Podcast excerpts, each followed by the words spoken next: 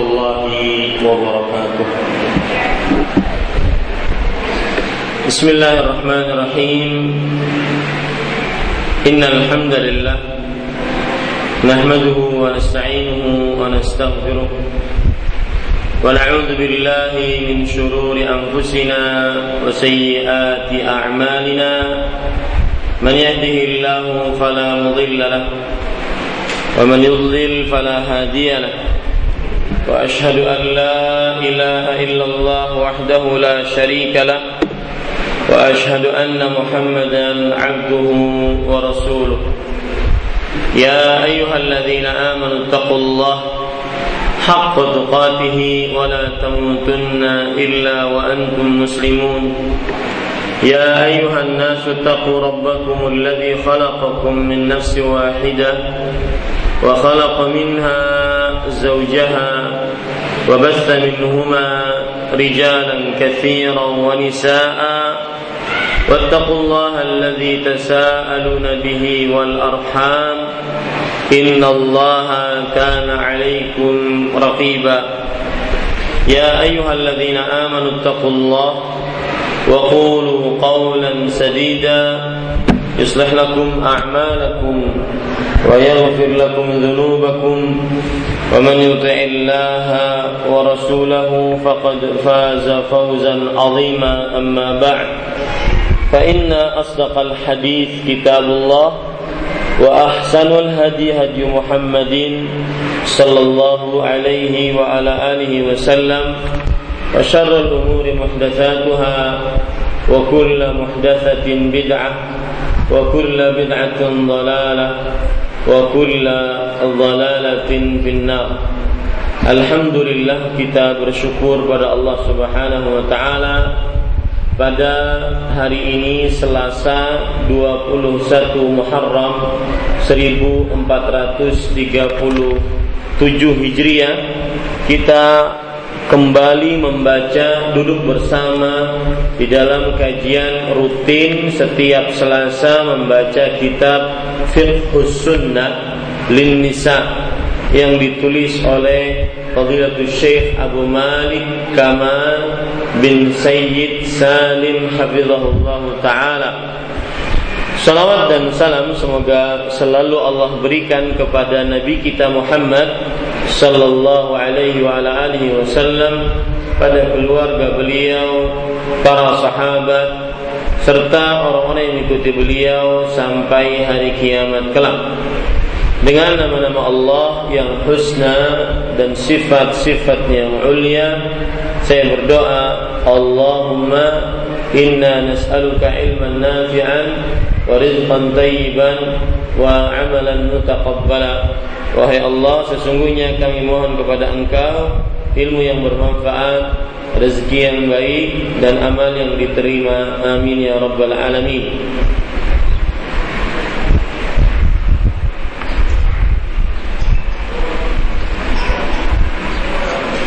Ibu-ibu saudari-saudari muslimah yang dimuliakan oleh Allah Sebelum kita membaca Saya ingin mengingatkan bahwa Di kajian rutin untuk kaum muslimah setiap Selasa di Masjid Jami' Asy-Syarifah Salihah ini maka rutinnya adalah membaca kitab Fiqh Sunnah dan Nisa. Tetapi kita juga akan mempelajari pelajaran-pelajaran tematik terutama hal-hal yang berkaitan dengan momen-momen yang kita lewati seperti misalkan nanti setelah bulan Muharram ada bulan Safar. Apa hal-hal yang berkaitan dengan bulan Safar? Dan insya Allah pembicaraan tematik ini hanya terbatas satu pekan sekali atau satu selasa. Dari selasa-selasa yang ada satu selasa kita gunakan. Selasa pekan pertama insya Allah itu adalah tematik. Dan diharapkan panitia kajian dari Majelis Taklim Akhwat Martapura Majelis Taklim Muslimah Martapura untuk menghubungi saya tema apa yang kira-kira dibicarakan sehingga saya bisa persiapan ya tema apa yang dibicarakan setiap pekan pertama setiap pekan pertama. Mudah-mudahan bisa dipahami. Baik ibu-ibu sadari-sadari muslimah yang dimuliakan oleh Allah Sekarang kita masuk kepada bab yang baru Yaitu bab kata penulis Hafizahullah Ta'ala Sunanul Fitrah. Sunnah Sunnah Fitrah. Kalau ada yang bertanya Ustaz, Syekh penulis ini tinggalnya di mana sih? Maka jawabannya di Mesir. Beliau ini murid terkenal dari atau murid yang paling terkenal dari Syekh Mustafa Al-Adawi. Syekh Mustafa Al-Adawi salah satu ulama Mesir dan termasuk orang-orang yang berilmu di Mesir dan salah satu murid terkenal beliau ya ini yaitu Abu Malik Kamal bin Sayyid Salim hafizahullah taala dan beliau masih muda kira-kira 40-an atau ya sekitar 40-an sekitar itu atau 50-an. Baik. Penulis rahimah hafizahullah taala mengatakan sunanul fitrah. Sunnah sunnah fitrah. Kemudian penulis mengatakan al maqsudu bi sunanil fitrah sunanul anbiya salawatullahi wa salamu alaihim wa qila hiya din. Sunnah-sunnah fitrah maksudnya adalah sunnah-sunnah yang dilakukan oleh para nabi. Nah ini bu, ini pengertian sunnah-sunnah fitrah. Apa itu maksud daripada sunnah-sunnah fitrah? Itu kebiasaan yang dilakukan oleh para nabi. Jadi apa yang kita pelajari sekarang adalah kebiasaan yang dilakukan oleh para nabi alaihi wassalam.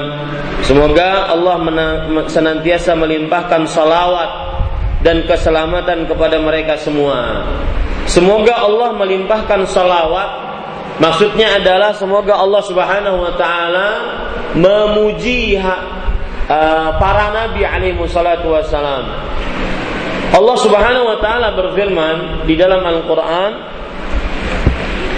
uh, Inna Allah wa malaikatahu yusalluna 'alan nabi. Inna Allah wa malaikatahu yusalluna 'alan nabi. Ya ayyuhalladzina amanu sallu 'alaihi wa sallimu taslima Sesungguhnya Allah Subhanahu wa taala bersolawat atas Nabi. Nah, apa maksud bersolawat atas Nabi di sini, ibu-ibu?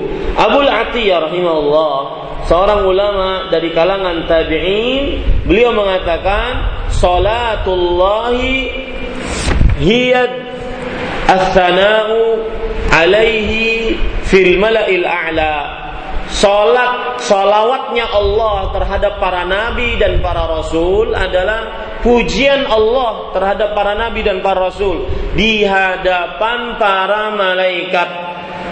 Itu garis bawah ibu, catat itu baik-baik.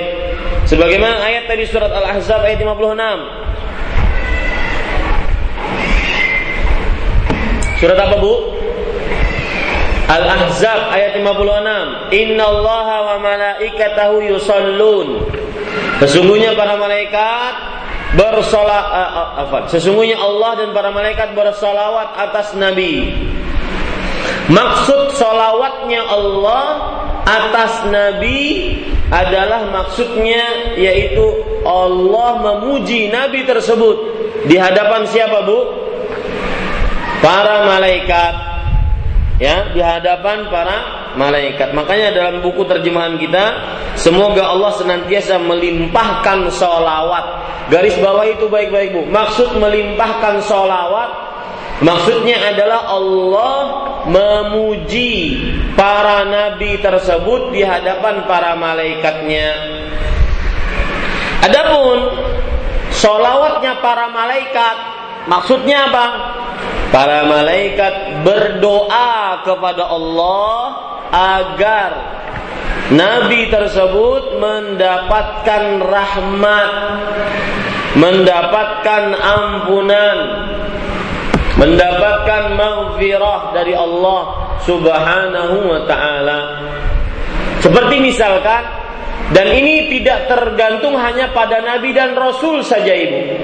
Allah dan para malaikatnya bersalawat bukan hanya kepada nabi dan rasul saja, akan tetapi kepada makhluk-makhluk yang taat kepadanya. Seperti Allah Subhanahu wa taala bersalawat kepada orang-orang yang bersahur. Sebagaimana dalam sebuah hadis, "Innallaha wa malaikatahu yusalluna 'alal mutasahhirin." Sesungguhnya Allah dan para malaikatnya bersolawat atas orang-orang yang bersahur. Nah, apa maksud salawat Allah terhadap orang-orang yang bersahur? Maksudnya adalah para Allah Subhanahu wa taala memuji orang-orang yang bersahur di hadapan para malaikatnya. Dan apa maksud eh, para malaikat me, apa namanya? Bersolawat atas orang-orang yang bersahur, maksudnya adalah para malaikat me, berdoa kepada Allah Subhanahu wa taala untuk mendapatkan ampunan maghfirah dari Allah terhadap orang-orang yang bersahur tadi. Contoh yang lain Bu, hadis riwayat Imam Abu Daud. Allah wa malaikatahu yusalluna ala sufufil uwal. Sesungguhnya Allah dan para malaikat bersolawat atas sap-sap pertama. Nah ini dia. Sap-sap pertama jadi ketika ada orang di saf pertama, Allah memuji orang-orang tersebut di hadapan para malaikatnya. Para malaikat berdoa kepada Allah agar orang-orang di saf pertama tersebut mendapatkan berkah ampunan. Nah, mudah-mudahan dipahami Bu ya. Maksud salawat. Jadi ada kita bersalawat atas Nabi. Oke, kita sudah paham. Allah bersalawat, para malaikat bersalawat. Itu yang saya jelaskan tadi. Wallahu alam. Saya ingin sebutkan Bu amalan-amalan yang mendatangkan salawat Allah dan para malaikat. Ya, sebagai tambahan ini. Yang pertama tadi bersahur. Yang kedua bersolawat apa be, me, di saf pertama. Yang ketiga di kanan dalam sholat ini ya, saf dalam sholat. Yang ketiga di sab kanan. Innallaha wa malaikatahu yusalluna ala mayaminus sufuf.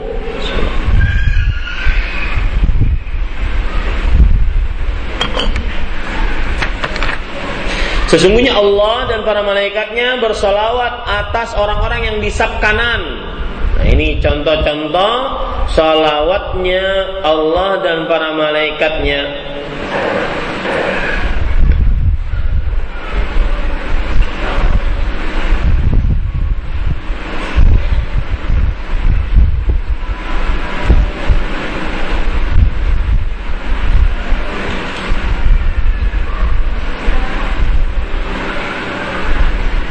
Ya.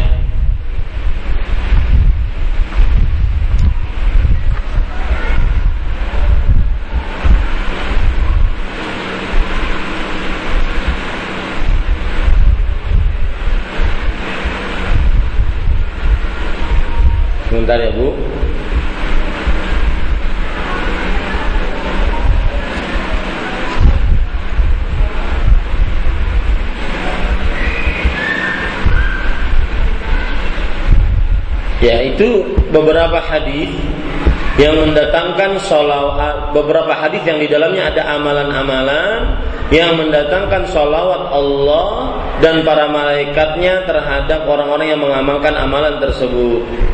Jadi ada tiga tadi yang saya sebutkan.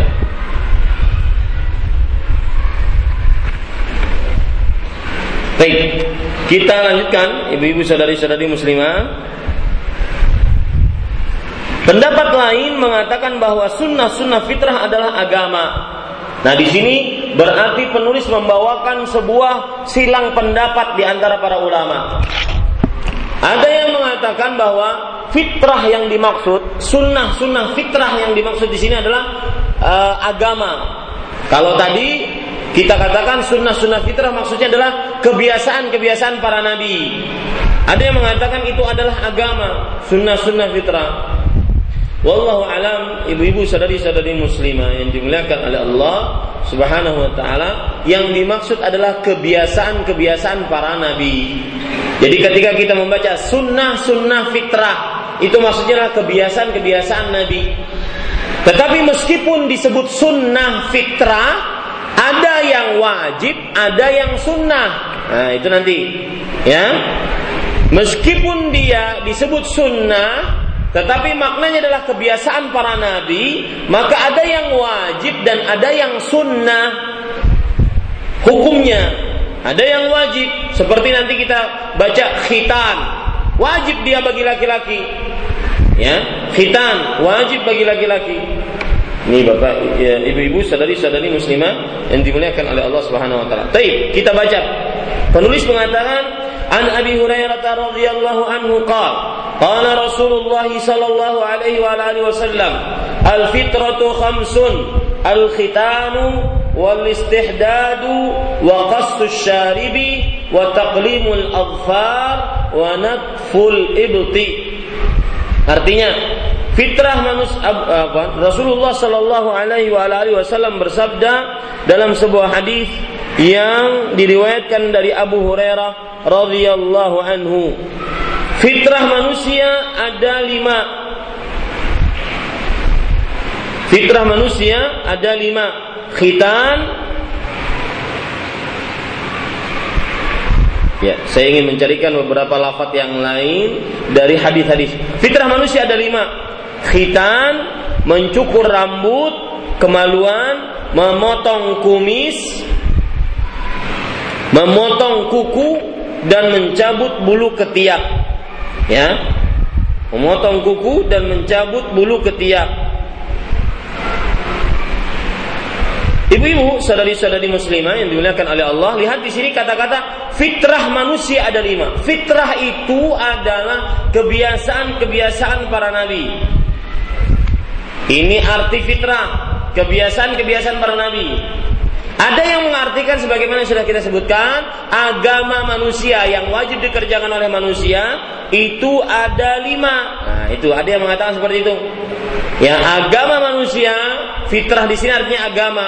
Agama manusia yang wajib dikerjakan oleh seorang manusia ada lima. Yang pertama al-khitan, yaitu berkhitan. Yang kedua mencukur rambut kemaluan yang disebut dengan istihdad. Yang ketiga memotong kumis yaitu qasus syarib. Yang keempat wa taqlimul memotong kuku yang kelima wa natful ibti mencabut bulu ketiak Ibu-ibu, saudari-saudari muslimah yang dimuliakan oleh Allah Subhanahu wa taala, di dalam hadis-hadis yang lain terdapat hadis-hadis lain. Ya, di dalam hadis-hadis lain terdapat penyebutan fitrah juga. Saya bacakan lafaz hadis lainnya. Lihat. Nanti kan ibu-ibu, Hadis lainnya dari Abdullah bin Umar. Lihat, ini kan dari Abu Hurairah. Saya bacakan riwayat dari Abdullah bin Umar radhiyallahu anhuma anna Rasulullah sallallahu alaihi wasallam qaal minal fitrati halqul ana wa taqlimul adfar wa qassus syarib. Termasuk fitrah. Nah, ini termasuk fitrah. Kalau tadi apa? Fitrah manusia ada lima. Ini enggak, lafadznya termasuk fitrah. Halqul anah, yaitu menghabiskan bulu kemaluan, mencukur bulu kemaluan. Wa taqlimul kalau menghabiskan itu makan ya. Ini mencukur, mencukur bulu kemaluan. Wa taqlimul memotong kuku. Wa qassus syarib dan memendekkan kumis. Ini hadis riwayat Bukhari. Ya, ini hadis diriwayatkan oleh Imam Imam Bukhari. Ada hadis lain, Bu. Dari Aisyah radhiyallahu anha. Tambahan nih. Aisyah beliau bercerita, qala Rasulullah sallallahu alaihi wasallam, ashrun minal fitrah. Sepuluh dari fitrah. Wah, ini tambahan. Ya, sepuluh dari fitrah. Qasus syarib menipiskan kumis sudah ada. I'fa'ul lihyah. Nah, tambahannya Bu, memanjangkan jenggot. Ya. Jadi memanjangkan jenggot berdasarkan kalau fitrah itu adalah maksudnya kebiasaan-kebiasaan para nabi, berarti kalau dia termasuk fitrah memanjangkan jenggot, maka itu kebiasaan para nabi. Maka bukan berarti orang yang memanjangkan jenggot tambah goblok. itu adalah termasuk perkataan yang keji, tidak benar. Ya, menghina fitrah para nabi. Nah, ini para ikhwan yang dirahmati oleh Allah. Wasiwak, tambahannya lagi bersiwak, Bu. Berarti tujuh sudah. Wal istinsyaqu bil ma. Istinsyaq. Apa arti istinsyaq? Memasukkan air ke hidung ini termasuk fitrah tatkala berwudu memasukkan air ke hidung itu fitrah artinya kebiasaan para nabi. Dari bukan hanya Nabi Muhammad sallallahu alaihi wasallam, apalagi bukan hanya kebiasaan orang Arab kata mereka. Enggak, ini kebiasaan para nabi. Dan kita tahu nabi-nabi bukan hanya datang dari Arab saja,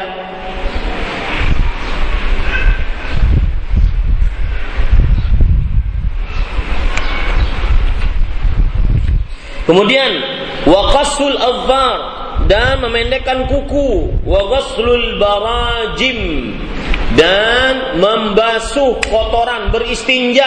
Itu juga termasuk dari fitrah beristinja. Tambahan sudah ini, tambahannya.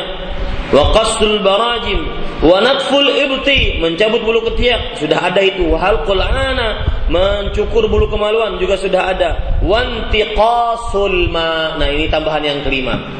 Sedikit memakai air tatkala bersuci. Jangan terlalu banyak. Sedikit memakai air tatkala bersuci. Jangan terlalu banyak.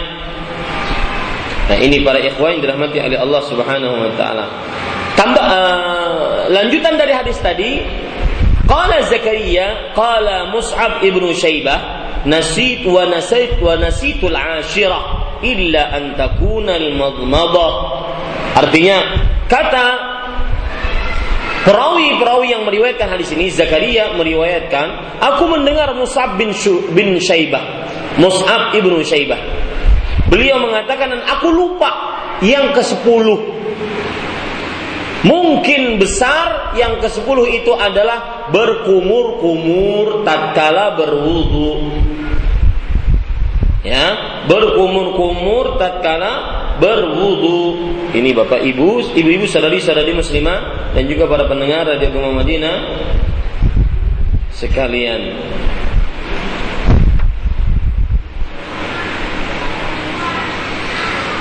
Taib, ibu-ibu saudari-saudari muslimah yang dimuliakan oleh Allah Subhanahu wa taala. Sekarang kita baca apa yang disebutkan oleh penulis. Kalau sudah kita tambahi tadi ada 10 sunnah fitrah. Penulis mengatakan al-khitan, berkhitan. Al-khitan lil mar'ah huwa qat'u adna juz'in min al-jildati allati fi a'la al-farj.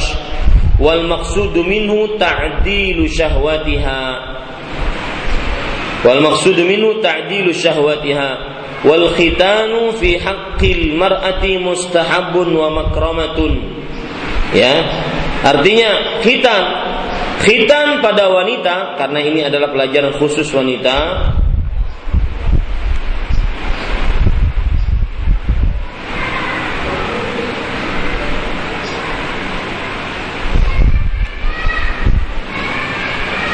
dilakukan dengan cara memotong sedikit kulit di bagian atas farji atau kemaluannya. Di bagian atas farji atau kemaluannya. Tujuannya untuk menstabilkan syahwat bagi perempuan. Jadi kalau seandainya ini faidah dari berkhitan bagi perempuan. Meskipun dia hukumnya sunnah, dia hanya sebatas kemuliaan, tetapi tidak dan tidak wajib, tetapi mendatangkan manfaat manfaatnya yaitu menstabilkan syahwat bagi perempuan. Ya, menstabilkan syahwat bagi perempuan.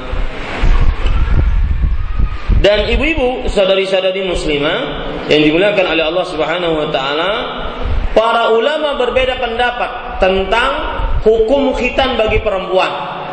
Ada yang mengatakan hukumnya wajib seperti laki-laki dengan dalil hadis riwayat Imam Abu Daud innaman nisa'u syaqa'iqur rijal wanita itu adalah saudara kandung laki-laki ini pendapat pertama yang menunjukkan bahwa khitan itu wajib Mereka berdalil dengan hadis ini. Perempuan itu saudara kandung laki-laki, jadi hukumnya sama. Laki-laki wajib khitan, perempuan pun wajib khitan, kata mereka. Dalil yang lain yang mereka gunakan bahwa khitan itu wajib, yaitu hadis riwayat Imam Tirmidzi. Rasul sallallahu alaihi wasallam bersabda, "Idzal taqal khitanu khitana afan, idzal taqal khitanani faqad wajaba al-ghuslu." Jika telah bertemu dua kemaluan yang terkhitan, maka wajib mandi. Jika telah bertemu dua kemaluan yang terhitam, maksudnya kemaluan laki-laki dan kemaluan perempuan, maka wajib mandi. Nah, hadis ini banyak pelajaran di dalamnya. Pertama, apa maksud bertemu? Apakah cuma ketemu, say hello gitu, hello? Nah, enggak. Ya, ketemu di sini adalah masuk ember ke dalam sumur itu maksudnya dan tidak mengeluarkan mani. Meskipun hanya bertemu tidak mengeluarkan mani, maka tetap wajib mandi. Itu maksud hadisnya. Bukan berarti karena ada perempuan e, protes kepada saya dengan e, dengan sebab hadis ini. Ustaz, capek sekali jadi perempuan, Ustaz. Kalau laki-laki mandi Ustaz enak. Rambutnya tidak terlalu panjang, Ya, kalau perempuan masa cuma ketemu saya hello dia mandi? Maka kita katakan tidak yang dimaksud dengan jika dua khitan yang sudah dua kemaluan yang sudah berkhitan itu bertemu, maksud bertemu di sini adalah maksudnya yaitu masuk ember ke dalam sumur dan tidak keluar mani itu maksudnya. Ada lagi hadis Disebutkan oleh penulis di sini, ya silahkan ibu lihat hadisnya yang ada bahasa Arabnya itu. Idza jalasa baina syu'abihal arba'i. Jika seorang laki-laki telah duduk di antara empat cabang wanita, maksudnya mau menggaulinya. Ustaz, masa duduk aja mandi langsung? Kayak itu kan? Maka tidak. Ya jangan dipahami hadis ini secara letterlock seperti itu. Maksudnya adalah apabila ember masuk ke dalam kemaluan. Bukan maksudnya duduk, bukan ya. Baik. Kemudian uh, lanjutan hadis tadi, wa massal khitanul khitana faqad wajaba Dan khitan kemaluan yang berkhitan menyentuh kemaluan yang berkhitan. Artinya kemaluan laki-laki yang berkhitan menyentuh kemaluan perempuan yang berkhitan. Nah, kata mereka yang mengatakan khitan itu wajib walau bagi perempuan, mereka mengatakan lihat di sini, perempuan pun dinyatakan berkhitan. Makanya hukumnya wajib kata mereka. Ini ibu-ibu saudari-saudari muslimah yang dimuliakan oleh Allah Subhanahu wa taala. E, pendapat yang kedua yaitu sunnah khitan bagi perempuan sunnah karena kenapa? Tidak ada dalil yang begitu tegas yang menunjukkan wajibnya khitan bagi wanita. Ini kata mereka.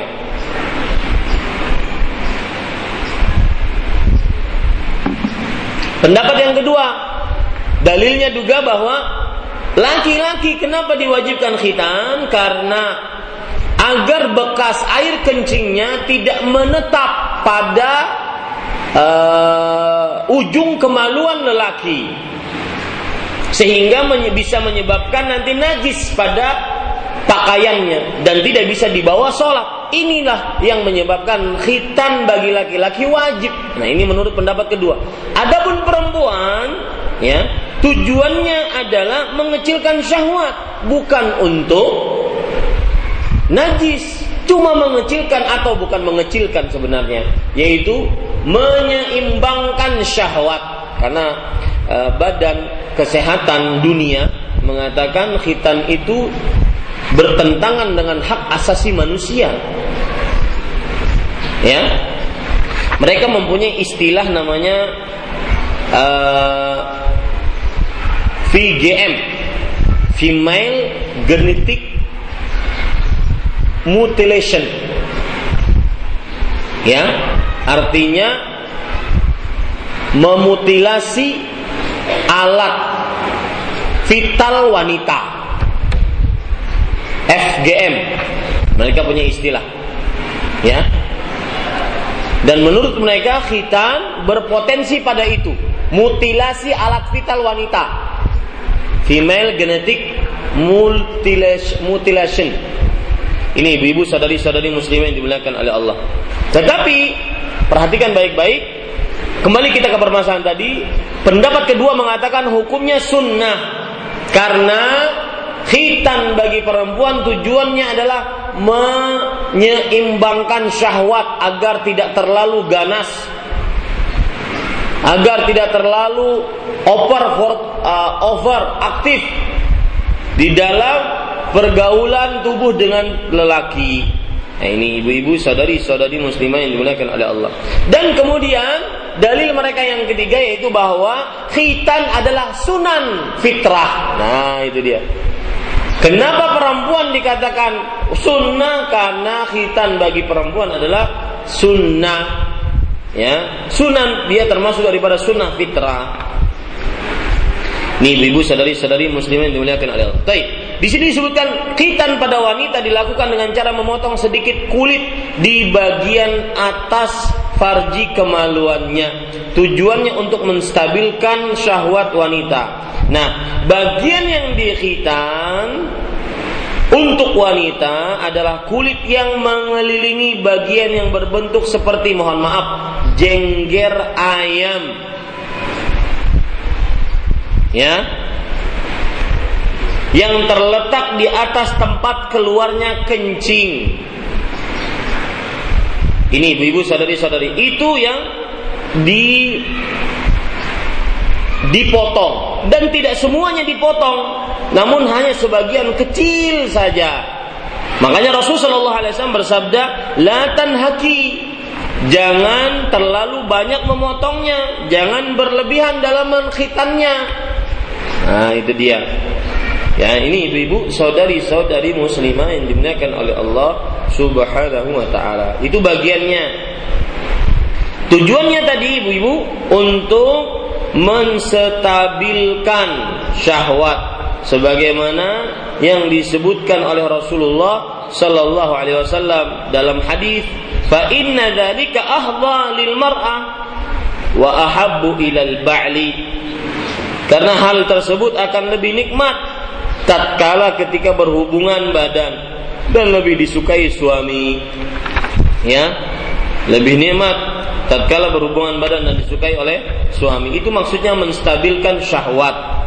Baik, penulis mengatakan Wal khitanu fi haqqil mar'ah mustahabbun wa makramatun. Khitan pada wanita adalah perkara yang dianjurkan dan merupakan kehormatan bagi mereka. Jadi bukan wajib sunnah, ya, tetapi utama dilakukan.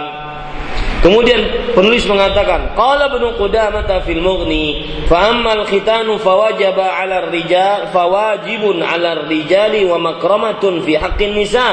Hadza qawlu katsirin min ahli al-'ilm.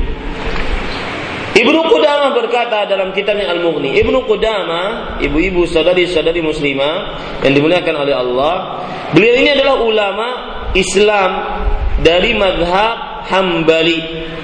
Ya, ulama Islam dari madhab Hambali.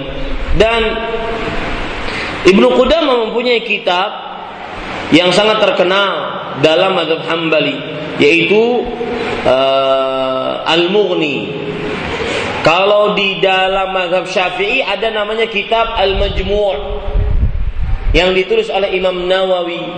Nah, Ibu Qudamah sama persis kedudukannya dalam mazhab Syafi'i dengan Imam Nawawi. Beliau peneliti mazhab.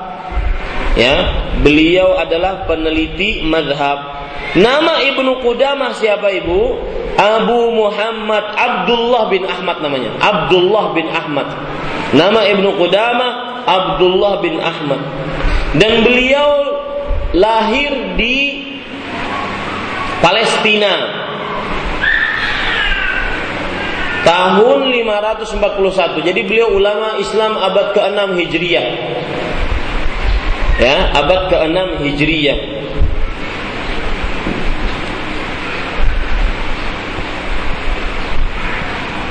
Ini Ibnu Qudamah dan berarti lebih lebih tua dibandingkan Imam Nawawi. Imam Nawawi 676 abad ke-7 Hijriah.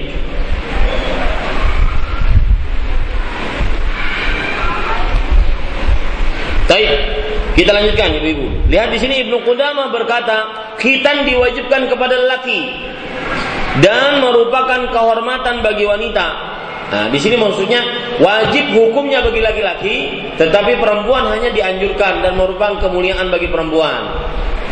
Ini adalah pendapat jumhur ulama. Jumhur artinya apa, Bu? Ha, Bu? Kebanyakan ulama. Ini pendapatnya. Bahwasanya yang wajib cuma laki-laki sedangkan perempuan hukumnya sunnah. Ya, perempuan hukumnya sunnah. Baik, kita lanjutkan. Wa mimma yadullu ala masyru'iyyatil khitami lil mar'ah qaulun Nabi sallallahu alaihi wasallam idza jalasa baina syu'abiha al-arba'i wa massa al-khitan wal khitana faqad wajaba al-ghuslu artinya dalil-dalil yang menunjukkan disyariatkannya khitan pada wanita di antaranya jika seorang laki-laki telah duduk di antara empat cabang wanita kemudian khitan laki-laki menyentuh khitan wanita maka wajib baginya untuk mandi. Kita jelaskan dulu hadis ini. Nabi kita Muhammad Sallallahu Alaihi Wasallam bersabda, jika seorang lelaki telah duduk di antara empat cabang wanita, empat cabang itu maksudnya apa? Kakinya, kemudian kaki laki-laki, jadi empat. Kakinya dan kaki laki-laki, jadi empat. Empat cabang wanita itu maksudnya.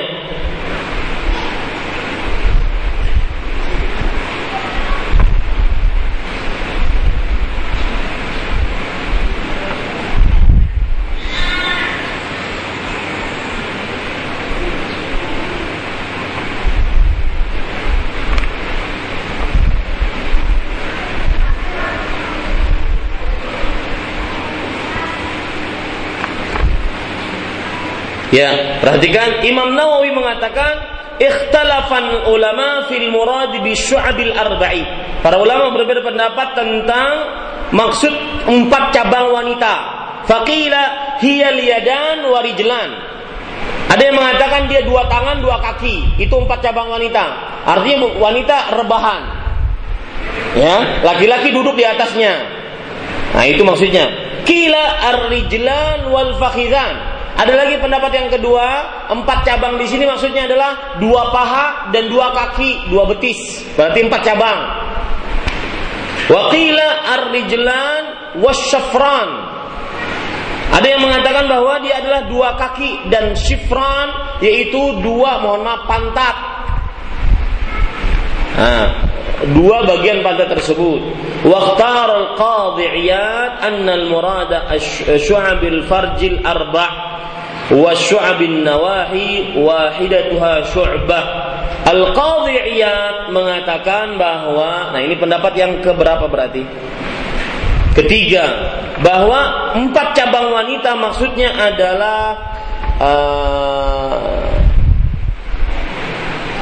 uh, apa? Kemaluan perempuan yang berbentuk mohon maaf persegi empat panjang Kata Iyad.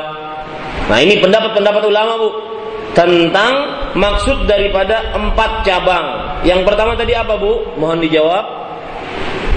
Dua tangan dan dua kaki. Yang kedua apa? Dua kaki dan dua paha. Yang pendapat ketiga apa? Yaitu dua kaki dan dua pantat. Yang keempat, kemaluan perempuan sebagaimana yang dikuatkan pendapatnya oleh siapa? Oleh uh, Al-Qadhi Iyad rahimahullahu taala.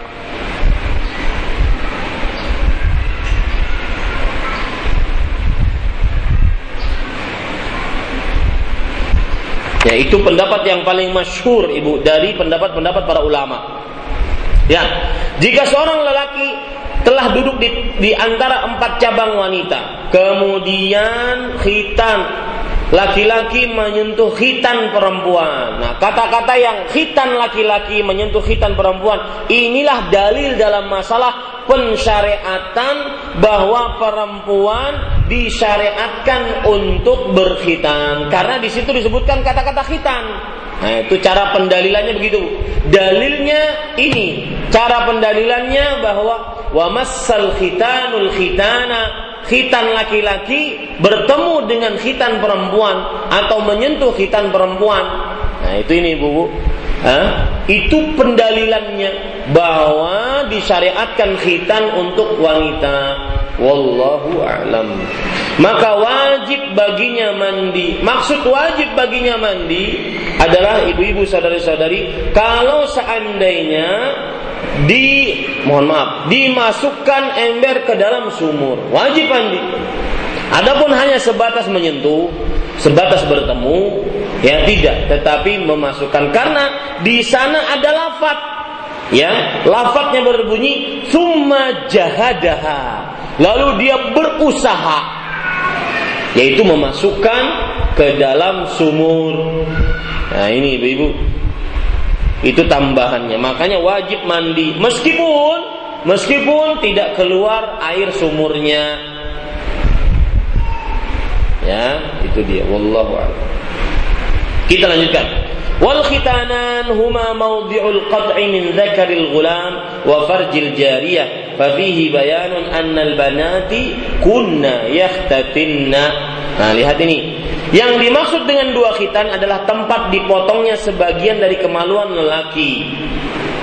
Tempat dipotongnya dari sebagian kemaluan lelaki. Uh, sedikit Bu menyinggung tentang khitan bagi anak-anak.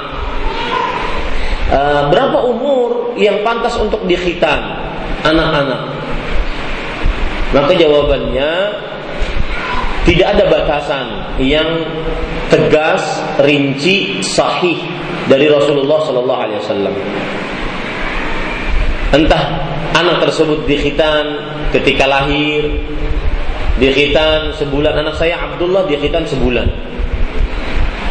Ya, jadi dia tidak merasakan rasa sakitnya. Kalau rasa sakit ada, maka diminumin air susu ibunya selesai. Adapun di khitan kalau tua, apalagi kelas 6 SD, ditamparnya menghendak di khitan. Ya. Dan saya anjurkan untuk berkhitan lebih baik sebelum berumur 7 tahun. Kenapa? Karena anak-anak sudah diperintahkan untuk sholat ketika berumur berapa? 7 tahun. Ya, ini ibu-ibu saudari-saudari muslimah dimulakan oleh Allah. Tetapi untuk batasan satu tahun kah, dua tahun kah, tidak ada batasan.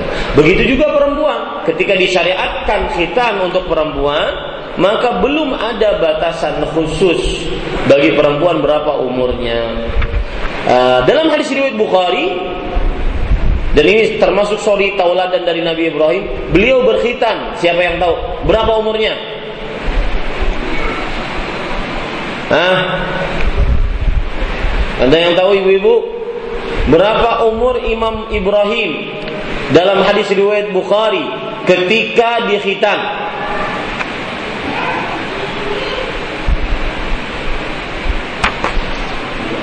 Hmm, yang hadir, ada yang tahu laki-laki?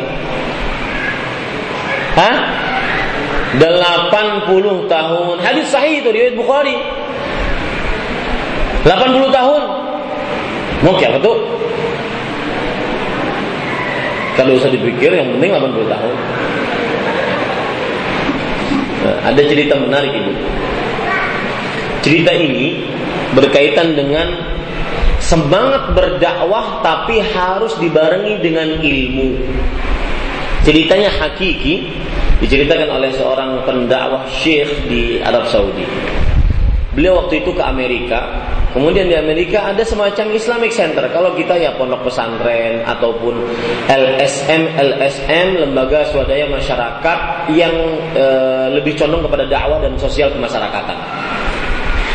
E, salah satu tujuan, e, salah satu pendirian Islamic Center tersebut adalah untuk mendakwahi agar orang masuk dalam agama Islam. Pernah suatu ketika orang datang, datang masuk dalam agama Islam. Kemudian, kenapa kamu masuk dalam agama Islam? Oh, saya karena membaca buku dan semisal. Akhirnya bersyahadat. Ini tidak ada paksaan, tidak ada paksaan. Kamu e, rela mengganti agamamu, berpindah kepada agama Islam, rela. Akhirnya bersyahadat. Asyhadu an la ilaha illallah, asyhadu Ada pengurus di Islamic Center tersebut sangat semangat. Habis syahadat langsung dia mengatakan, "Let's go to hospital." Ayo, kita ke rumah sakit. Kata orang ini, "What for? Ada apa?" Akhirnya dia mengatakan, get cutting, cutting. Apa yang dipotong? Dia menunjuk kepada ke bawah. Itu. Dia bingung. Dia mengatakan everyone embrace Islam cut. Apakah setiap orang yang masuk dalam agama Islam dia itu harus dipotong itunya? Kata dia, everyone, all of us, semua dari kita sudah terpotong semua di sini. Dia heran melihat punyanya kemudian apakah semua terpotong? Ini modal satu-satunya hidup bagi laki-laki. Maka kemudian kata sang yang baru masuk Islam tadi mengatakan, kalau begitu saya keluar aja dari agama Islam. Masuk Islam masa harus dipotong? Bagaimana nanti saya e, melakukan hubungan badan? Maka Eh, ibu-ibu saudari-saudari, kata yang semangat tadi, kalau kamu keluar agama Islam, maka ha. Jadi masuk Islam potong bawah, masuk keluar Islam potong atasnya. Nah, ini adalah contoh dari dakwah dengan semangat tanpa ilmu. Nah, kalau kita ilmui bagaimana coba? Apakah orang yang baru masuk Islam umurnya 30, 40, 50 apakah wajib untuk dikhitan? Maka jawabannya iya kalau laki-laki. Itu pun dilihat mafsadah, madarat dan maslahatnya.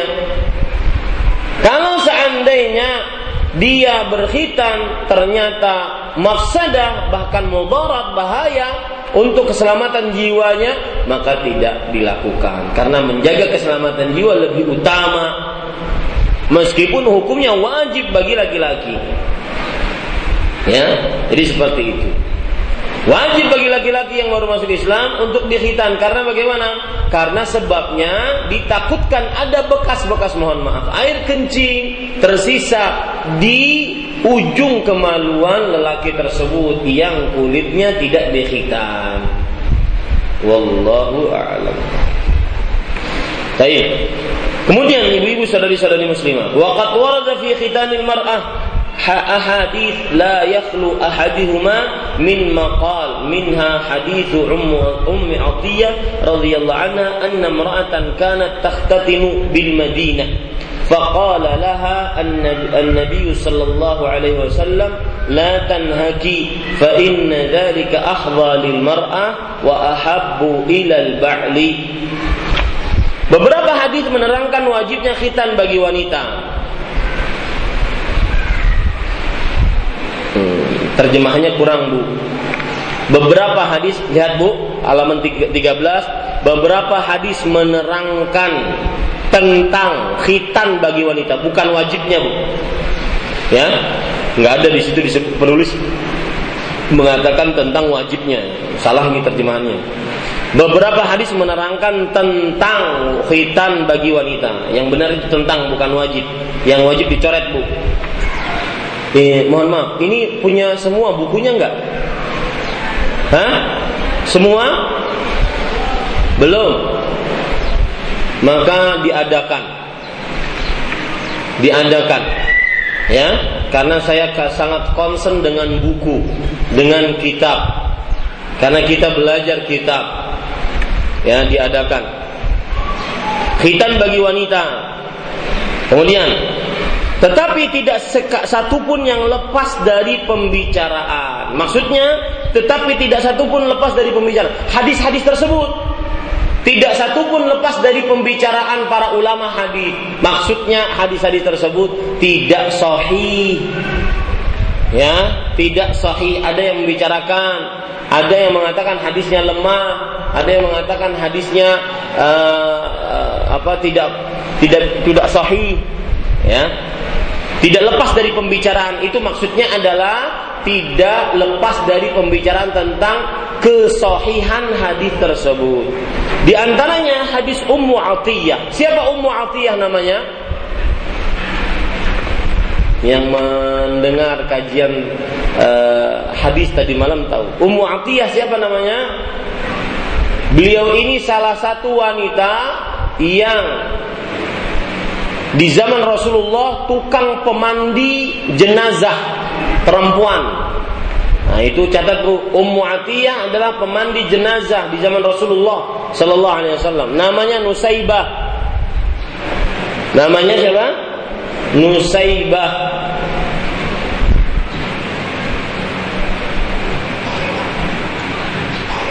Bagus kasih nama anak perempuan Nusaibah namanya. Karena jangan kau isai. Ya, jangan Nusaibah ya Nusaibah. Fatimah, namanya bagus Fatimah, dipanggil lengkap Fatimah. Jangan garang dipanggil Ipit. Ya, ini Bapak Ibu saudara-saudari yang dimuliakan oleh Allah. Baik, kita lanjutkan. Di antaranya hadis Ummu Atiyah radhiyallahu anha ia berkata seorang wanita dikhitan di Madinah Kemudian Rasul Shallallahu Alaihi Wasallam berkata bersabda kepadanya, La tunhiki, jangan terlalu banyak memotongnya. Yang dipotong apa tadi? Daging tadi yang menutupi kemaluan atau tempat kencing perempuan. Kalau tidak salah bahasa kedokteran yang dipakai klitoris yang menutupi kemaluannya. Itu dagingnya sedikit saja dipak di apa dipotong. Karena hal itu akan lebih baik bagi wanita. Ahdha lil mar'ah. Ahdha artinya lebih mem, mem, mem, membuat perempuan terasa nyaman tatkala berhubungan badan. Ahdha wa ahabbu ilal ba'al. Dan lebih disukai oleh suami. Lebih disukai oleh suami. Nah, uh, ibu-ibu saudari-saudari muslimah sedikit berbicara tentang hubungan badan di antara suami istri. Salah satu hal yang perlu diperhatikan tatkala hubungan badan antara suami istri adalah bagaimana pasangan merasakan lezat ketika berhubungan badan Tugas sang istri adalah dia melayani suaminya dan membuat suaminya nyaman dengan hubungan badan tersebut. Gaya apa pun yang dipakai, maka usahakan gaya tersebut membuat sang suami lebih nyaman dibanding uh, apa dibandingkan gaya-gaya yang lain. Ini ibu-ibu sadari-sadari muslimah. Karena berdasarkan hadis ini wa ahabbu ilal ba'al. Dan lebih disukai oleh suami yaitu tatkala berhubungan. Maka salah satu hal yang harus diperhatikan tatkala hubungan badan di atas ranjang antara suami istri adalah bagaimana keadaan atau gaya yang dipakai oleh suami tersebut memberikan kenyamanan. Ya terhadap kedua-duanya. Wallahu a'lam Baik, kita lanjutkan. Wa fi riwayah idza khafadat fa ashimmi wa la tunhiki fa innahu anzaru lil wajhi wa ahsa wa ahdha inda inda zawj. Dalam sebuah riwayat disebutkan jika hendak mengkhitan wanita potonglah sedikit saja dan jangan dihabiskan karena itu akan lebih mencerahkan wajah dan lebih nikmat bagi suami. Ibu-ibu, saudari-saudari muslimah yang dimuliakan oleh Allah Subhanahu wa taala, uh, perempuan tatkala berkhitan maka dia mempunyai mempunyai faidah-faidah ya mempunyai faidah faidah di antara faedah-faedah yang disebutkan oleh para ahli kedokteran bagi perempuan, ya. Saya bacakan di sini beberapanya yang saya baca.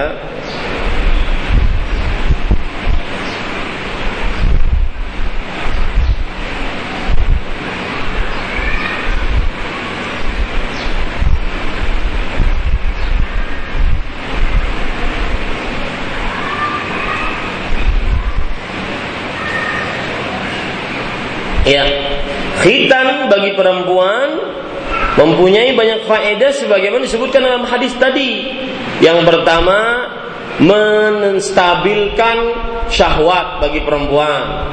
Yang kedua, yaitu membuat laki-laki lebih nyaman ketika berhubungan badan. Yang ketiga, yaitu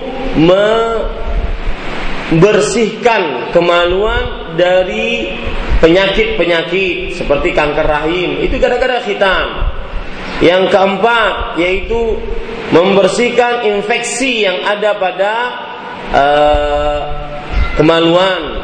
Ini gara-gara berkhitan dan masih banyak faedah-faedah berkhitan yang disebutkan oleh para ulama terutama juga dari pihak medis dan kedokteran. Kemudian wa turuquhu dhaifah. Tetapi riwayat hadis di atas lemah. Lakin sahahal al-allam al-albani fi silat sahihah. Tetapi Asy-Syaikh Al-Albani mensahihkannya dalam silsilah al-hadits as-sahihah. Jadi kata beliau, kata penulis, hadis yang barusan kita baca di atas yaitu khitan lebih mencerahkan wajah, lebih memberikan kepuasan kepada suami, itu dari lihat jalan-jalan hadisnya, riwayat-riwayat hadisnya lemah. Tapi kalau dikumpulkan maka menjadi sahih. Maka itulah Syekh Muhammad Nasiruddin Al-Albani rahimahullahu taala beliau mensahihkan hadis ini. Wa ala ayyi hal fala yanzilu hukmu khitanil mar'a 'alil istihbab wallahu alam. Dengan demikian bagaimanapun khitan bagi wanita adalah hukumnya sunnah bukan wajib wallahu a'lam.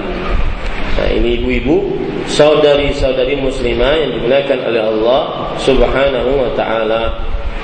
Hadis tentang bahwa khitan bagi Nabi Ibrahim itu pada umur 80 tahun. Lihat saya bacakan hadisnya Nabi Muhammad sallallahu alaihi wasallam bersabda dalam hadis riwayat Bukhari, "Ikhtatana Ibrahim alaihi salam wa huwa banu 80 sanah." bil qadum artinya Nabi Ibrahim alaihissalam beliau berkhitan ketika umur beliau 80 tahun bil khadum dan yang dikhitan adalah kulit kepala kemaluan dari laki-laki tersebut Kemudian ibu-ibu saudari-saudari yang dimuliakan oleh Allah, cara berkhitan bagi laki-laki juga disebutkan oleh Rasulullah sallallahu alaihi wasallam dalam hadis riwayat Imam Abu Daud dan hadisnya Hasan. Alqi anka sya'ral kufri waqtatin. Artinya ya, ini hadis menunjukkan wajibnya berkhitan bagi laki-laki. Ketika seorang seorang lelaki masuk Islam, maka dia dianjurkan untuk bergundul, kemudian berkhitan. Ya, dianjurkan untuk bergundul, menghilangkan rambut kekufurannya, diganti dengan rambut keimanan, waktatin dan berkhitanlah.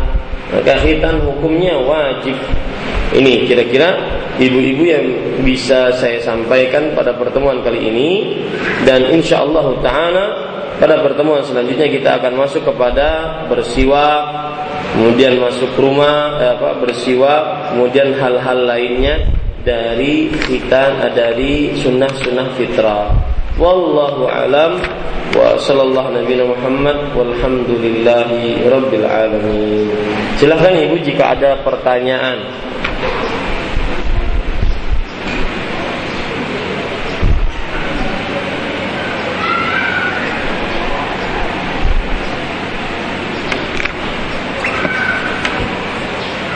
Silahkan. Mohon diambilkan kertasnya itu Assalamualaikum Ustaz. Waalaikumsalam warahmatullahi wabarakatuh. Tafadhal Ibu. Sebentar lagi kan mau pilkada Ustaz ya.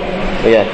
Uh, Bolehkah kita memilih Misalnya ada dua calon di antara satu calon ini ada yang pada saat mau pemilihan itu uh, misalnya membantu pembangunan masjid di tempat kita atau uh, membantu memasukkan pelajaran.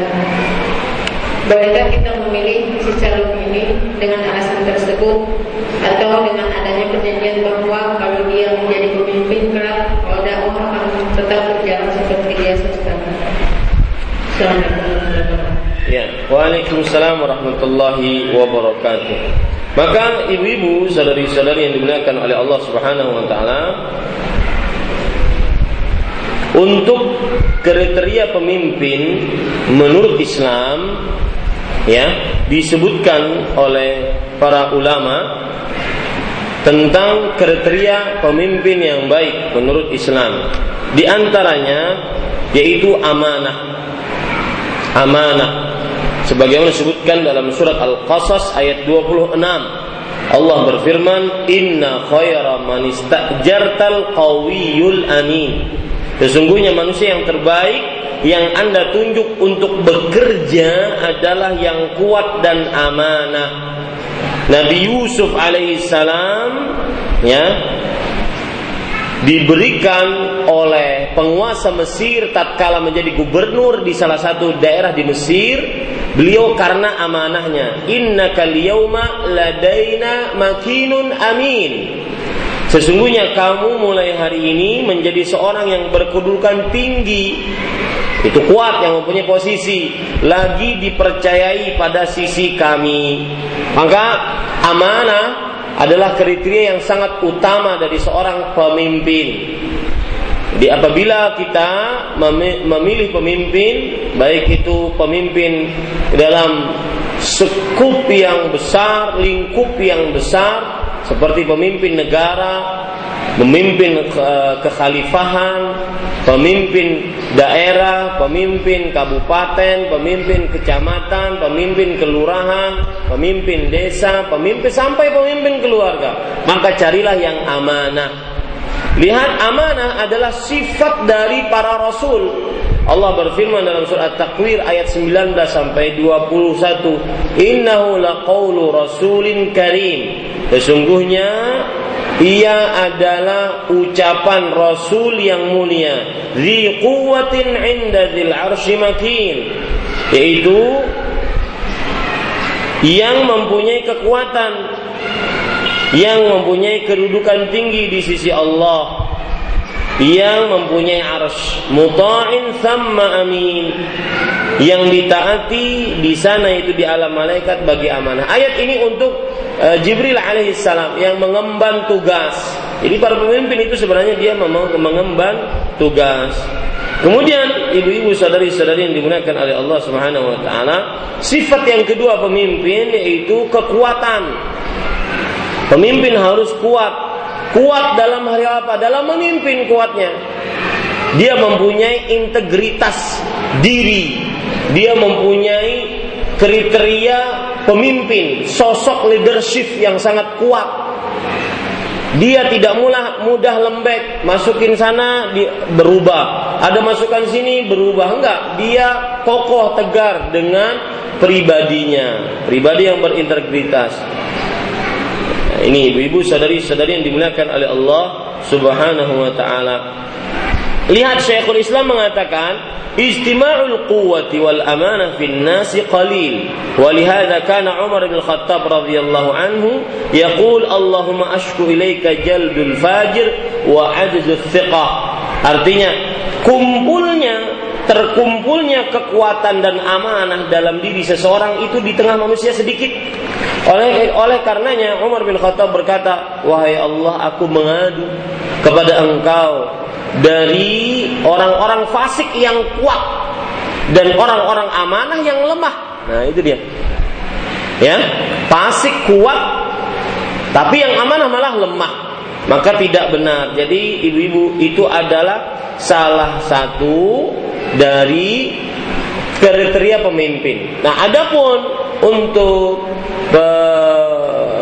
pilkada, maka saya nasihatkan bahwa semua yang kita pilih adalah tanggung jawab kita nanti di hadapan Allah. Allah Subhanahu wa taala berfirman, "Taqu yawman turja'una fihi ila Allah, thumma tuwaffa kullu nafsin ma kasabat wa hum la yudhlamun." Surah Al-Baqarah ayat 281.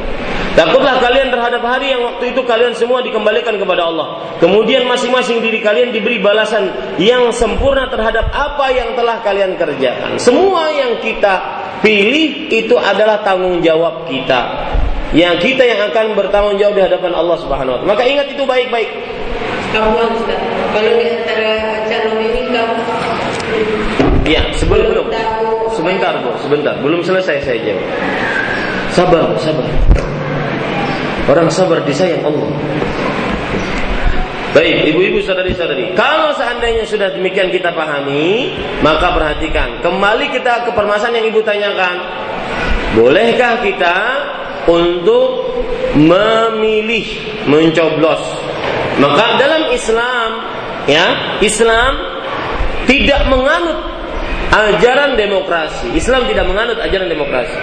Islam menganut ajaran syura, musyawarah oleh yang dilakukan oleh ahlul halli wal aq yang dilakukan oleh para uh, pemuka-pemuka pemberi keputusan ya kemudian Islam menganut istikhlaf istikhlaf adalah pemilihan langsung oleh siapa yang memimpin sebelumnya dia melihat ada yang lebih cocok memimpin maka dia melakukan istikhlaf seperti yang dilakukan oleh Abu Bakar terhadap Umar istikhlaf.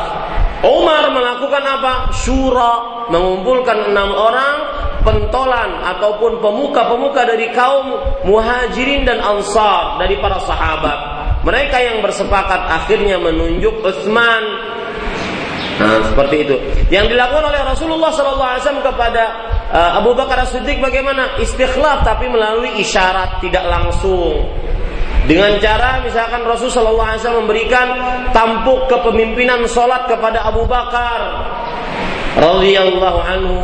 Meskipun sebagian sahabat tidak setuju, di antaranya sahabat-sahabat yang perempuan, bahwasanya Bapak Ibu saudara-saudari yang dimuliakan oleh Allah, sahabat-sahabat perempuan mereka mengatakan Abu Bakar adalah orang yang rakik hatinya, lemah hatinya, sering menangis, dan ini salah satu amalan Abu Bakar As-Siddiq. Beliau tidak terkenal dengan so banyaknya sholat, banyaknya puasa, tetapi memperhatikan amalan hati. Beliau tidak pernah disiksa seperti seperti Bilal, seperti Khabbab, seperti Umayyah, Sumayyah, seperti Ammar, seperti Yasir, tidak. Tetapi lebih mulia dibandingkan mereka semua karena amalan hati, tasdiq mempercayai apa yang diperintahkan oleh Rasulullah Sallallahu Alaihi Wasallam. Nah, uh, itu cara-cara dalam agama Islam. Adapun yang terjadi demokrasi maka ini bukan dari Islam. Karena itu adalah adopsi dari negeri-negeri dari negara-negara barat.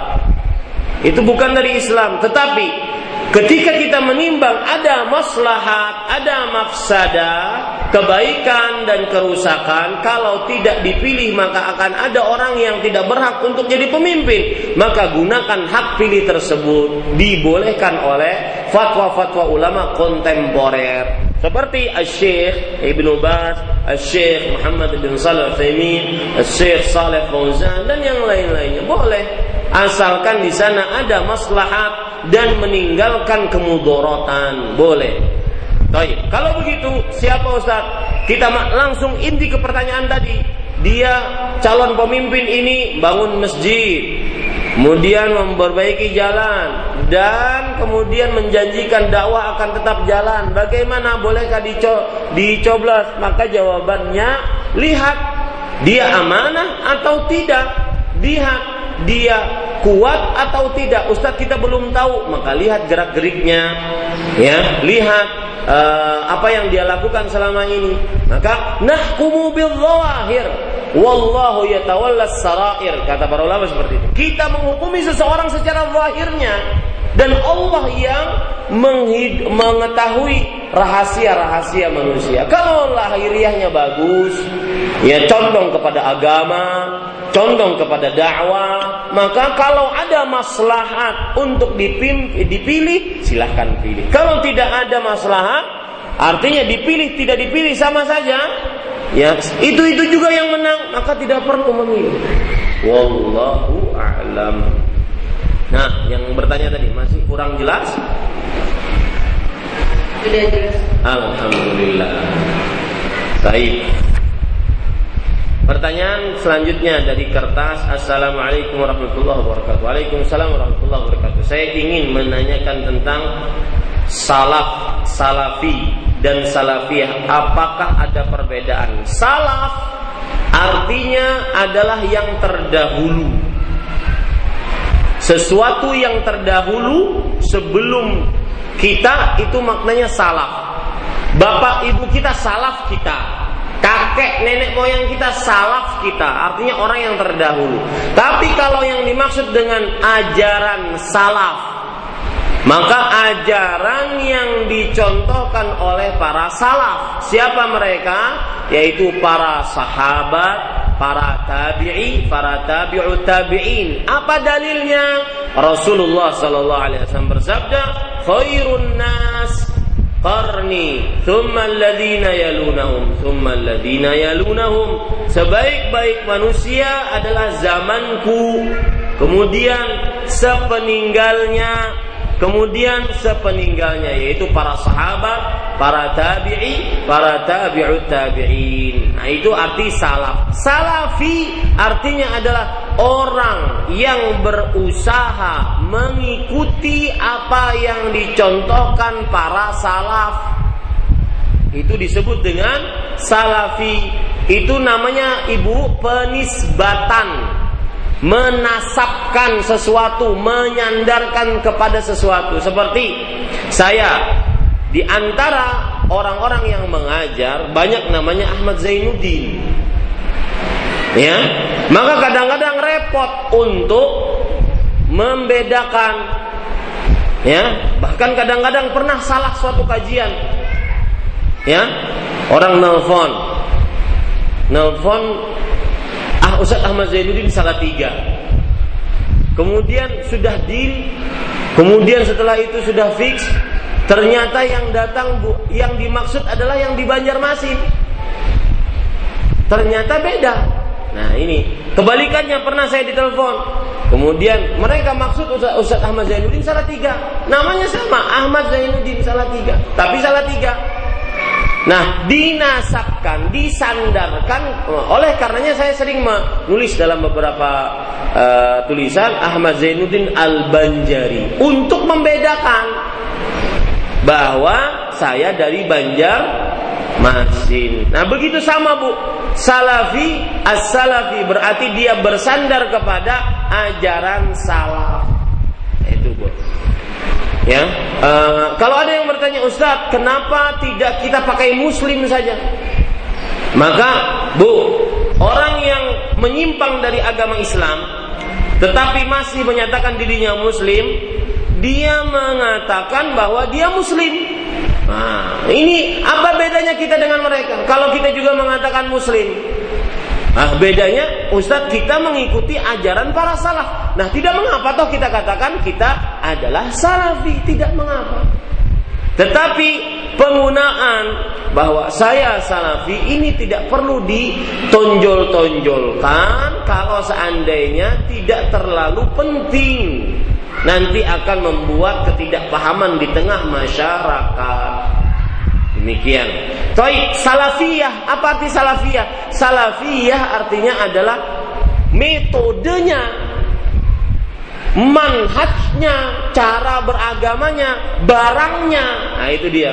Jadi misalkan Salafi artinya mengikuti ajaran para salafus saleh. Yang diikuti apanya? Ajarannya. Nah, itu salafiyahnya. Nah, itu Bu. Wallahu a'lam. Pertanyaan selanjutnya, apa ada perempuan dia lagi dalam kondisi disuruh memilih antara anak atau suaminya. Anaknya itu dari suami terdahulu, tidak akur dengan bapak sambungnya. Mohon saran dan penjelasan dari Ustaz menurut syariat bagaimana yang benar bila memang harus memilih apakah memilih anak ataukah suami. Dua-duanya dipilih. Ya, yaitu anaknya dia pilih, suaminya juga dia pilih. Dan yang paling penting di sini adalah mengakurkan antara anak kandungnya dengan suami keduanya. Ya, dia akurkan dan perlu usaha itulah ujian. semua manusia diuji. Salah satu ujian yang didapati perempuan yang bertanya ini adalah ini. Dan ujian itu harus, Bu. Kalau tidak diuji maka Allah uh, manusia tidak akan ter uh, tidak akan ter ter apa namanya? tertempa imannya Mana-mana yang benar, jujur dalam imannya, mana yang bohong, dusta dalam imannya, tidak tertempa. Makanya ibu-ibu saudari-saudari muslimah harus ada ujian. Allah berfirman, "Ahasiban nas an yutraku an yaqulu amanna wa hum la yuftanun." Apakah manusia mengira mereka dibiarkan kami mengucapkan kami telah beriman dan mereka belum diuji. Nah, ujiannya ini yaitu mendamaikan anak kandungnya dengan suaminya, suami keduanya. Itu berarti bapak sambungnya. Dan sang anak saya pesan, ketika bapak sambung Anda tidak salah. Bapak sambung Anda lelaki yang saleh, atas dasar apa kita musuhi? Mungkin sang dia kesal ibunya menikah lagi dengan laki-laki lain. Maka perhatikan juga kebutuhan sang ibu. Ketika Anda ingin berbakti kepada orang tua, bukan hanya Anda ingin mengambil hak dari mereka, tapi juga perhatikan hak ibu. Perhatikan kebutuhan ibu. Bukankah dia ingin mendapatkan pendamping yang bisa mendampinginya Baik tatkala di atas ranjang, tatkala di dalam rumah, tatkala di luar rumah yang bisa menjaganya. Maka perhatikan juga kepada sang anak agar dia mentaati perintah si ibunya. Ya, wallahu a'lam. Kecuali kalau bapak sambungnya ini tidak pantas untuk jadikan bapak sambung, tidak sholat, akhlaknya buruk, akidahnya buruk, ya, maka ini baru dia boleh protes kepada ibunya. Wallahu a'lam. Barakallah wa fiik barakallah. Saya punya teman, tapi teman saya itu suka minta-minta padahal dia mampu mengingat mampu mengingat ancaman hadis yang tidak baik orang yang meminta-minta bagaimana menasehatinya. Maka nasihatinya sebutkan hadis tersebut. Ya. Nabi Muhammad sallallahu alaihi wasallam pernah bersabda tentang uh, buruknya sifat meminta-minta bahwasanya nanti di hari kiamat orang yang suka meminta-minta dia akan menghadap kepada Allah Subhanahu wa taala dalam keadaan tidak mempunyai wajah di tubuhnya. Eh apa daging di wajahnya mohon maaf. Daging di wajahnya. Sebagaimana dalam sebuah hadis riwayat Imam Muslim Rasulullah sallallahu alaihi wasallam bersabda la tazalul mas'alatu bi ahadikum hatta yalqallaha wa laysa fi wajhihi muz'atu lahmin. Masih saja seseorang minta-minta ya sampai dia bertemu dengan Allah di hari kiamat dan dalam keadaan di wajahnya tidak ada sepotong daging pun terutama ibu-ibu minta-minta yang diharamkan. Yaitu minta-minta yang diharamkan itu bagaimana? Litaksir. Ya. Meminta-minta yang diharamkan adalah karena ingin memperbanyak mengumpulkan. Uh, harta. Ya. Mengumpulkan harta. Bukan karena perlu boleh ada tiga orang yang diperbolehkan untuk minta-minta. Ya. Ada tiga orang yang diperbolehkan untuk minta-minta. Yang pertama orang yang terlilit hutang. Yang kedua orang kaya yang habis hartanya karena musibah, entah kebakaran, entah kecolongan, entah apa. Yang ketiga, orang miskin yang disaksikan oleh pemuka-pemuka kampung, pemuka-pemuka daerah masyarakat. Maka ini boleh meminta, minta. Ibu-ibu sadari-sadari dimuliakan oleh Allah Subhanahu wa taala. Selainnya haram ya? Apalagi hanya untuk sebatas tidak mau menggunakan uangnya tapi dia maunya minta-minta. Sebatas malas untuk bekerja maunya minta-minta. Ini haram ibu-ibu. Saudari-saudari muslimin yang dimuliakan oleh Allah. Kenapa Imam Nawawi bukan termasuk empat imam yang masyhur di kalangan salaf? Siapa sebenarnya Imam Mahdi dan Imam Malik? Imam Nawawi bukan termasuk empat imam karena zaman Imam Nawawi dengan empat imam itu tidak sama. Ya, empat imam itu adalah empat imam yang masyhur di, di kalangan ahlu sunnah. Dimulai dari Imam An-Nu'man ibnu Thabit, yaitu uh, Imam Abu Hanifah yang paling tua. Lalu setelah itu Imam Malik bin Anas. Lalu setelah itu Imam Muhammad bin Idris Asy-Syafi'i. Lalu setelah itu Imam Ahmad bin Hambal. Mereka ini hidup di abad ketiga Hijriah. Ya, abad kedua, abad ketiga Hijriah. Sedangkan Imam Nawawi jauh, abad ketujuh Hijriah. Tujuh ratusan hidupnya. Nah, begitu ya.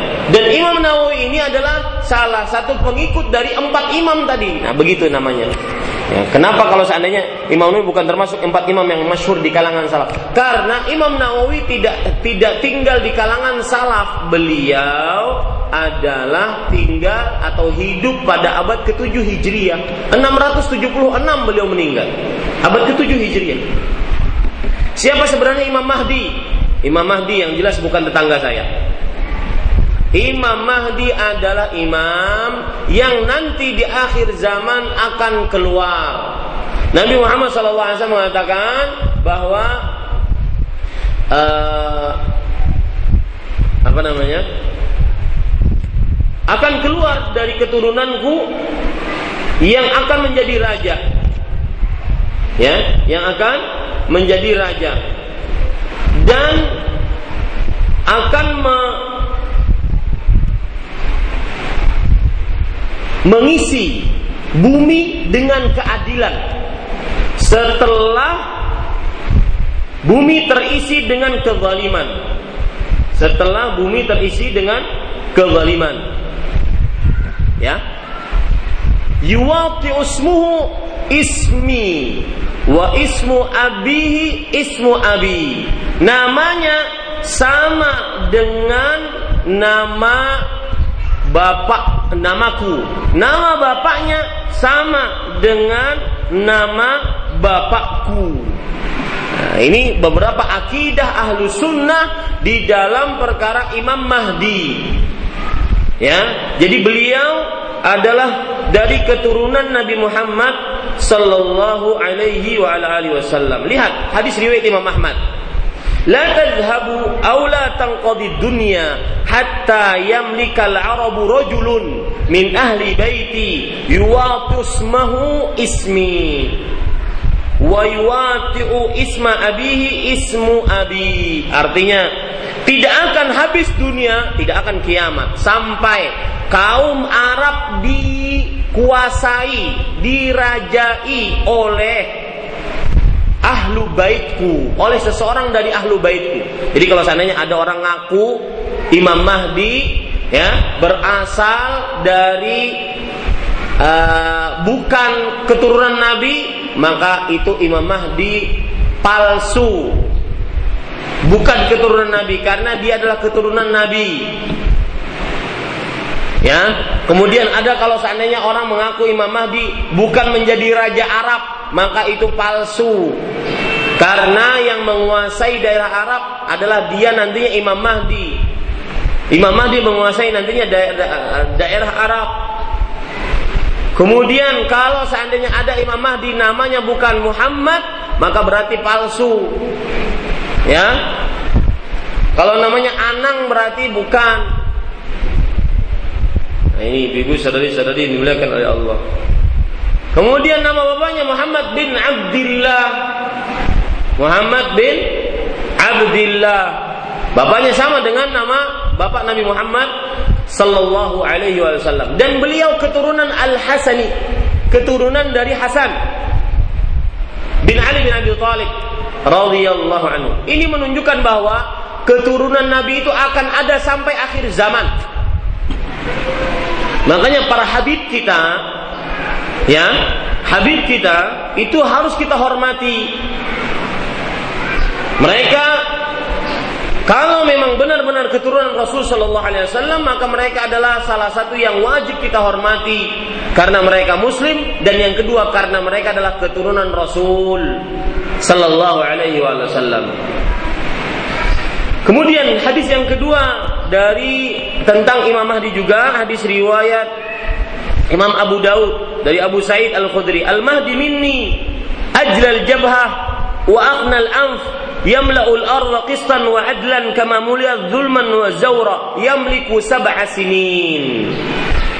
Imam Mahdi itu dari keturunanku kata Rasulullah. Ajlal jabhah jidatnya agak lebar. Ya. Kemudian apnal af hidungnya mancung dan depannya agak agak nunduk sedikit saking mancungnya. Ya. Yang mancung ke dalam kata tahu. Ya. Agak uh, mancung dan saking mancungnya dia agak uh, apa? menunduk sedikit.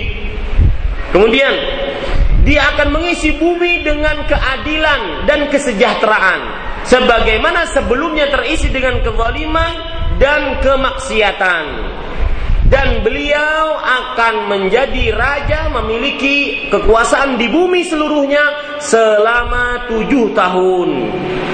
Ini hadis-hadis seperti ini ibu. Pertama yang harus kita pahami bahwa ini hadis berita yang wajib kita imani. Dan ini termasuk daripada konsekuensi syahadat asyhadu anna Muhammadan Rasulullah. Wajib kita imani. Yang kedua, jangan mudah-mudah menurunkan hadis seperti ini kepada suatu zaman kecuali benar-benar terlihat jelas itu memang Imam Mahdi. Ya, jangan mudah-mudah menurunkannya. Sebagian kaum muslim ditipu oleh orang-orang. Tuh Imam Mahdi. Imam Mahdi ternyata nggak bisa bahasa Arab. Ya, ini ibu sadari-sadari yang dimuliakan oleh Allah Subhanahu wa taala. Kemudian termasuk hadis tentang Imam Mahdi hadis riwayat Imam Ahmad dari Ali bin Abi Thalib hadisnya sahih. Al Mahdi minna ahlul bait yuslihu Allah fi lailah. Artinya Imam Mahdi itu adalah dari kami ahlul bait. Beliau akan membuat bumi ini menjadi tentram, sentosa, penuh iman hanya dalam satu malam. Hanya dalam satu malam semuanya akan nunduk kepada Imam Mahdi.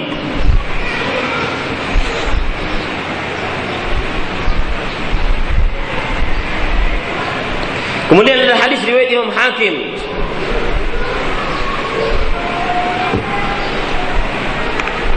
tentang Imam Mahdi.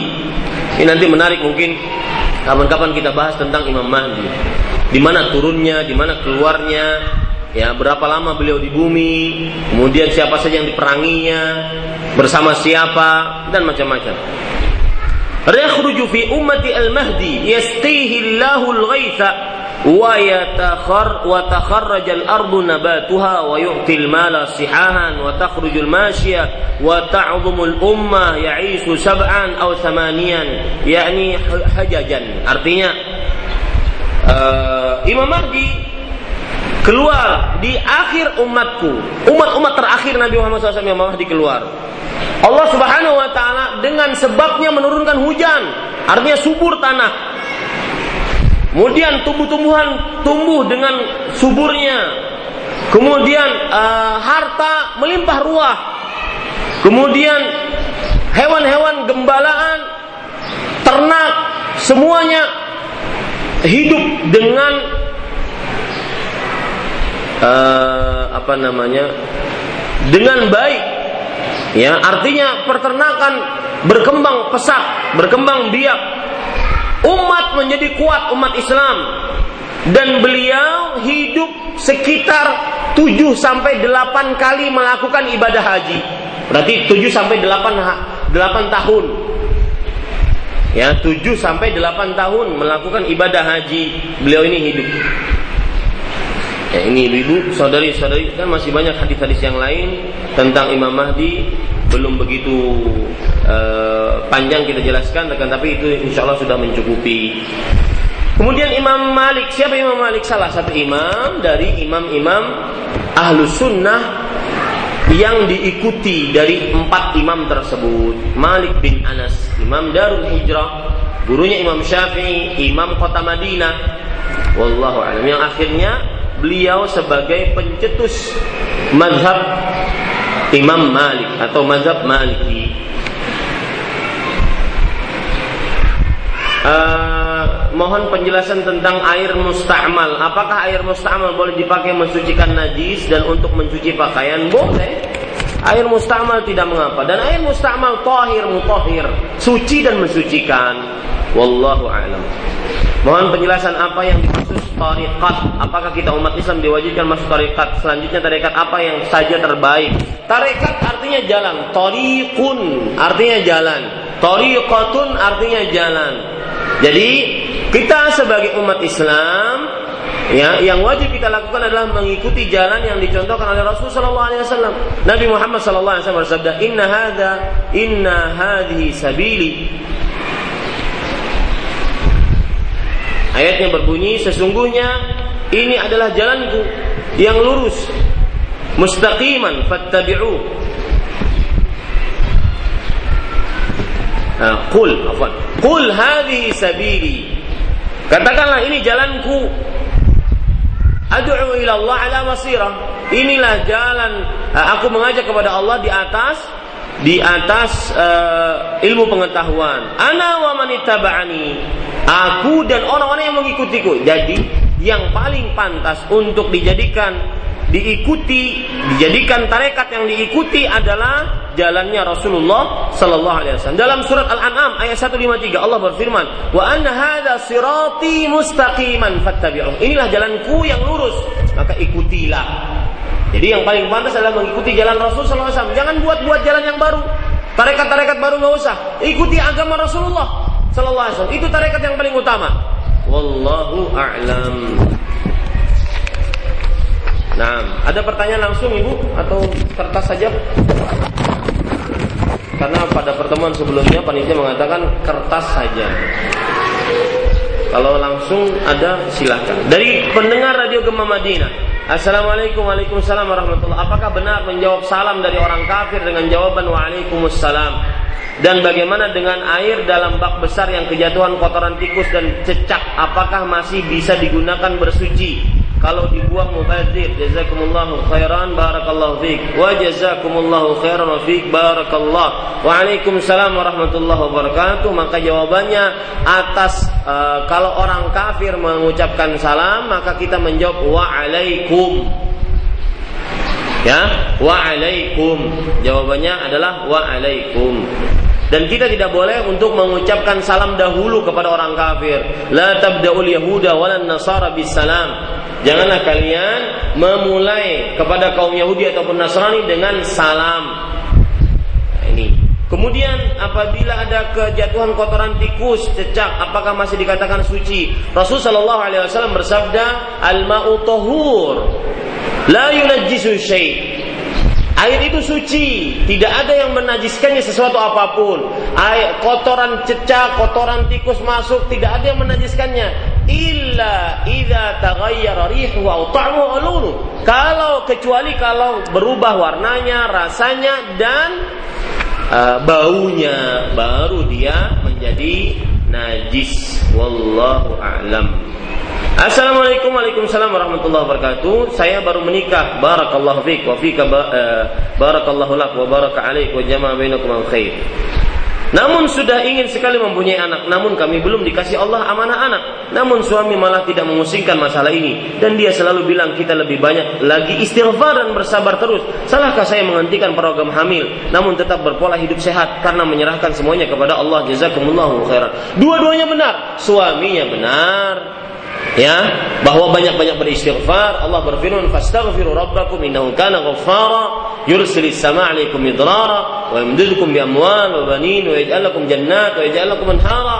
Artinya beristighfarlah kalian kata Nabi Ibrahim Nabi Nuh alaihi salam. Sesungguhnya Allah Maha pemberi maghfirah selalu memberi maghfirah. Nah, gara-gara istighfar apa? Allah turun hujan menurunkan hujan. Uh, midrara wa yaj'alakum janhan dan dengan hujan tersebut akhirnya e, tumbuh-tumbuhan, kebun-kebun tumbuh. Kemudian wayumditkum bi amwal wa banin dan memberikan bantuan kepada kalian harta dan juga anak. Nah, ini menunjukkan istighfar mendatangkan anak. Perbanyaklah istighfar. Jadi apa yang disebutkan oleh suami betul. Tetapi mungkin sang istri di sini yang merasa kewalahan dengan program hamil tersebut karena ada program hamil uh, yang harus makan ini, harus makan itu, ya, harus makan toge, harus makan ini, maka dia mungkin bosan. Maka jawabannya ya bersan yang dilakukan oleh dua suami istri ini pertama bersandar kepada Allah. Yang kedua, lakukan usaha yang maksimal. Yang ketiga, berhusnudzan kepada Allah. Yang keempat, sabar dengan takdir Allah. Jangan mengeluh. Saya ingin cerita cerita hakiki dari Al Ustaz Al Fadil eh, kakak kelas saya, Ustaz yang saya hormati, Ustaz Abdullah Maududi hafizahullah taala. Beliau bercerita waktu itu saya di Pekanbaru, Kemudian melihat anak-anak beliau masih kecil-kecil. Saya heran, kok Ustaz anaknya masih kecil-kecil? Iya, kata beliau, saya terlambat. Terlambat untuk mendapatkan anak. Setelah empat tahun, ya empat tahun berlalu kami sudah mencoba segala macam usaha herbal dokter dan segala macam setiap empat tahun tersebut apabila sang istri hami apa haid maka istrinya jadi stres. Haid stres haid stres. Artinya tidak bisa hamil. Maka Al-Ustaz Al-Maududi mengatakan sudahlah kita serahkan semua kepada Allah. Kemudian kamu jangan stres jangan merasa dikejar-kejar. Tahun ini kita berserah diri kepada Allah setelah perasaan dikejar-kejar tersebut hilang, yang ada hanya tawakal kepada Allah, maka akhirnya hamil. Nah, ini menunjukkan Bapak Ibu, saudara-saudari, kadang-kadang seorang manusia dia sangat bersandar dengan usaha manusiawinya, tapi lupa dia lupa dengan khairul warithin. Sebaik-baik pemberi ahli waris yaitu Allah Subhanahu wa taala. Kemudian yang kedua jangan lupa berdoa, doa terus seperti Nabi Zakaria, seperti Nabi Ibrahim doa. Ya, dan doa nggak ada pensiun. Ada seorang sudah menikah berapa lama? Lima tahun Ustaz. Belum dapat anak belum Ustaz. Sudah usaha sudah, doa sudah. Tiga tahun setengah saya doa Ustaz. Emang kenapa kalau tiga tahun setengah? Pensiun? Enggak, tetap berdoa kepada Allah. Ya. Jadi saya nasihatkan seperti itu kepada dua pasangan ini. Allah. Assalamualaikum Waalaikumsalam warahmatullah Kalau Allah selalu mengasih ujian berturut-turut Apa itu Allah sayang sama kita? Rasulullah SAW bersabda Inna Allah idha ahabba qawman yubtalahum. Sesungguhnya Allah jika mencintai suatu kaum Maka Allah menguji hamba tersebut. Itu hadis sahih